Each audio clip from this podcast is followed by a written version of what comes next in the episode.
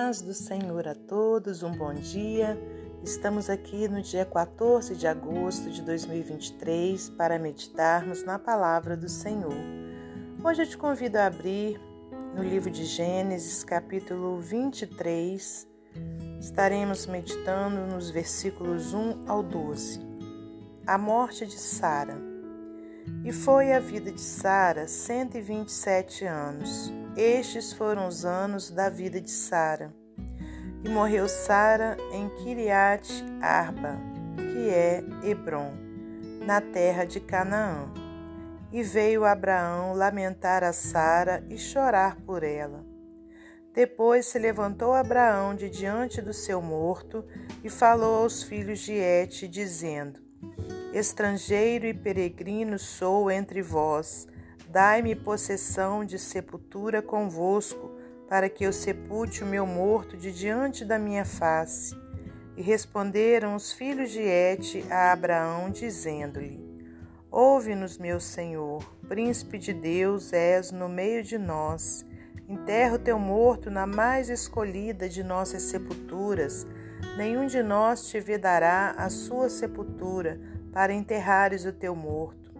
Então se levantou Abraão e inclinou-se diante do povo da terra, diante dos filhos de Et, e falou com eles, dizendo: Se é de vossa vontade que eu sepulte o meu morto de diante de minha face, ouvi-me e falai por mim a Efron, filho de Zoar, que ele me dê a cova de Macpela, que tem no fim do seu campo, que madê pelo devido preço em posse de sepulcro no meio de vós. Ora, Efron estava no meio dos filhos de Et. E respondeu Efron, Eteu, a Abraão, aos ouvidos dos filhos de Et, de todos os que entravam pela porta da sua cidade, dizendo: Não, meu senhor, ouve-me, o campo te dou também te dou a cova que nele está. Diante dos olhos dos filhos do meu povo te dou. Tá, é, sepulta o teu morto. Então Abraão se inclinou diante da face do povo da terra. Senhor nosso Deus e nosso Pai, te louvamos e bendizemos por tudo que o Senhor tem feito por nós, por tudo que o Senhor ainda irá fazer Pai querido, obrigada por mais esse dia de vida, obrigada pela noite de descanso, obrigada, Senhor, pela tua palavra. Que nessa hora o Senhor me use como instrumento seu para transmitir a palavra do Senhor, que não saia dos meus lábios nada que não venha de ti. Pai amado, entregamos esse dia em tuas mãos. Te peço que abençoe a todos os ouvintes, Pai, abençoe também a minha vida, a vida da minha família, em nome de Jesus Cristo. Peço-te perdão pelos meus pecados, Pai, que a cada dia eu possa ser melhor para o Senhor.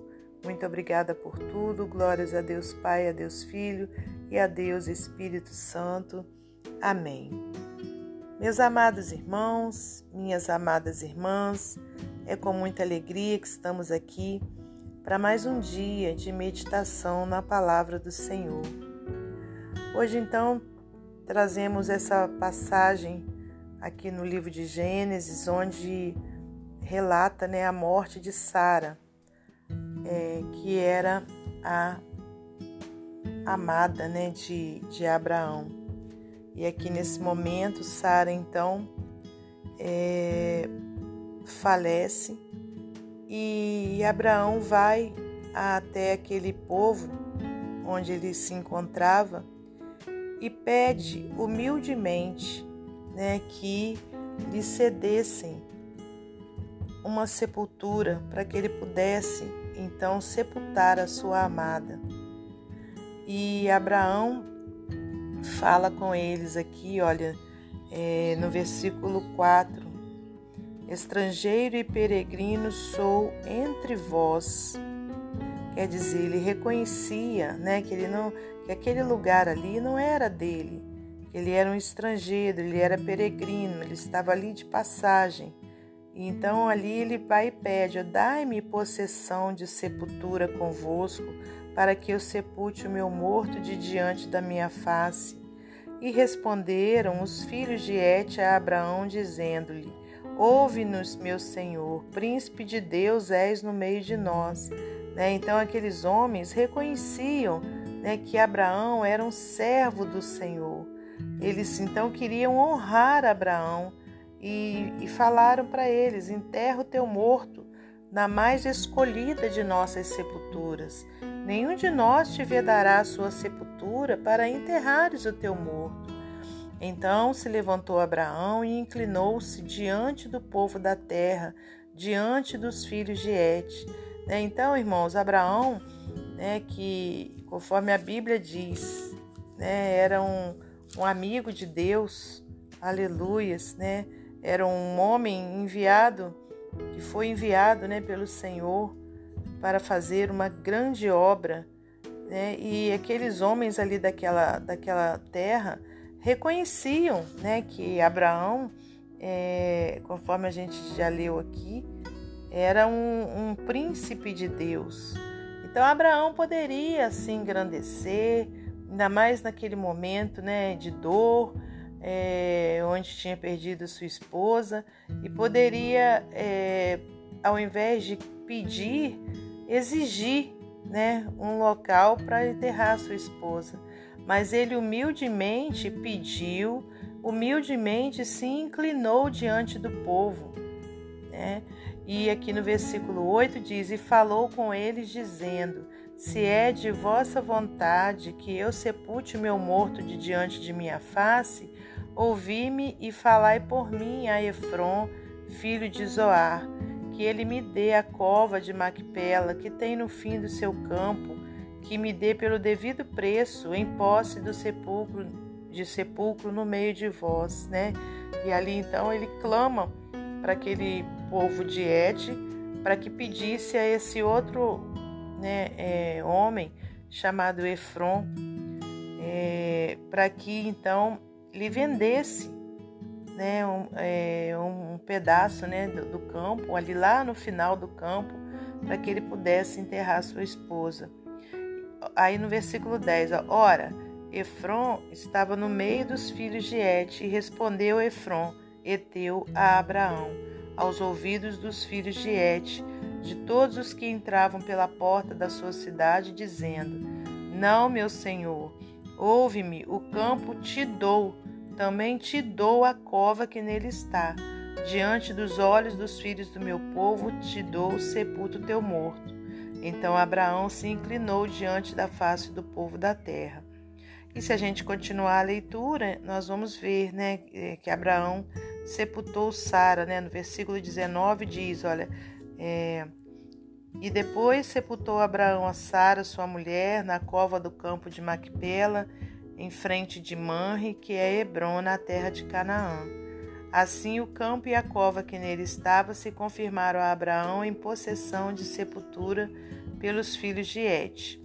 Então, meus amados irmãos, minhas amadas irmãs, é, através dessa passagem, é, o que que a gente aprende? Né? De repente você pode estar pensando, poxa, é, que palavra estranha, né? Que palavra é, onde vem narrando ali um enterro, é, o que, que, que a irmã está né, querendo dizer com isso?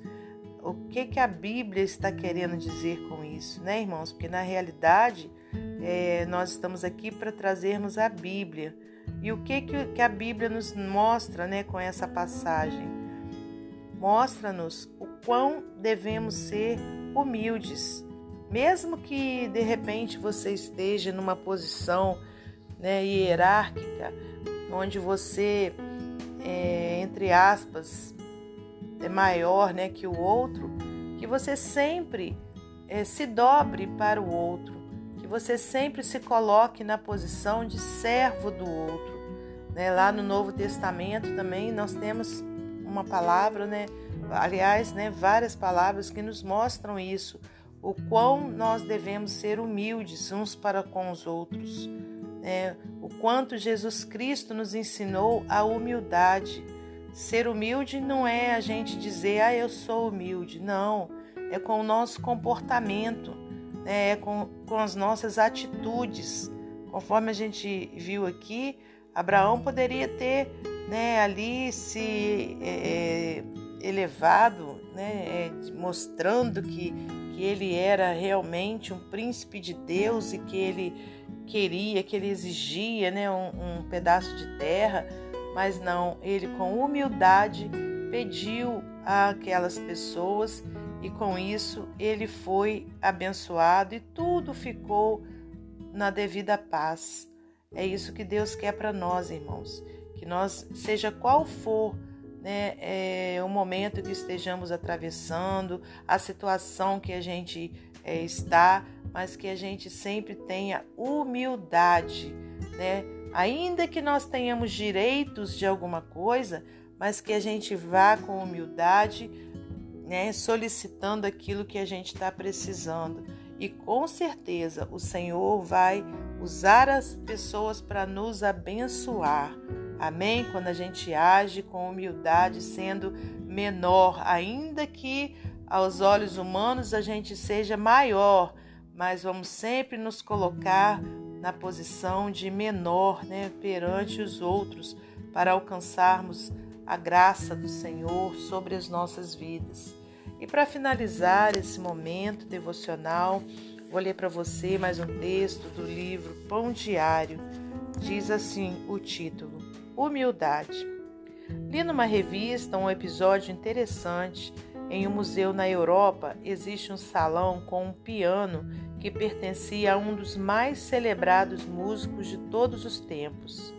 Certo dia, uma visitante sentou-se àquele piano na presença de muita gente e executou algumas músicas. Depois, dirigindo-se a um dos guardas, perguntou: Muita gente visita essa sala do museu? Sim, muita gente. Ontem mesmo esteve aqui o pianista mais famoso do mundo. A moça ficou curiosa e perguntou: E ele executou alguma música? Não, julgou-se indigno de tocar no piano que pertenceu a Bach. Envergonhada, ela se retirou cabisbaixa. Esse texto nos lembra que Abraão era bem parecido com aquele pianista. No texto, vemos o respeito e a admiração que os hititas lhe devotavam. Em nenhum momento percebemos Abraão aproveitando-se desse respeito ou melindrando seus vizinhos com atitude de superioridade. A mídia atual é um desfile de vaidades, de pessoas que ostentam notoriedade ou que menosprezam os comuns que as rodeiam. Cada um quer alcançar o seu minuto de fama. Alguns lutam anos em busca desse momento. Em Abraão, a humildade fazia parte da sua personalidade.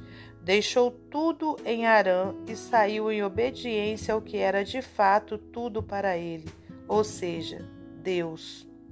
Humilde é quem está feliz com a sua grandeza de ser um cidadão do reino dos céus e que por isso não precisa tentar impor seu valor artificialmente.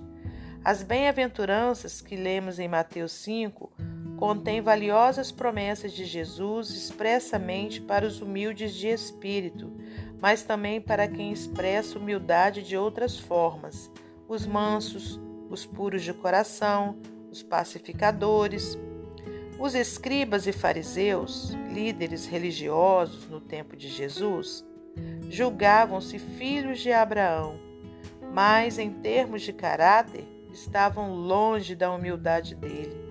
Em Cristo também somos descendentes de Abraão, que são, que, perdão, que sua humildade seja encontrada em cada um de nós.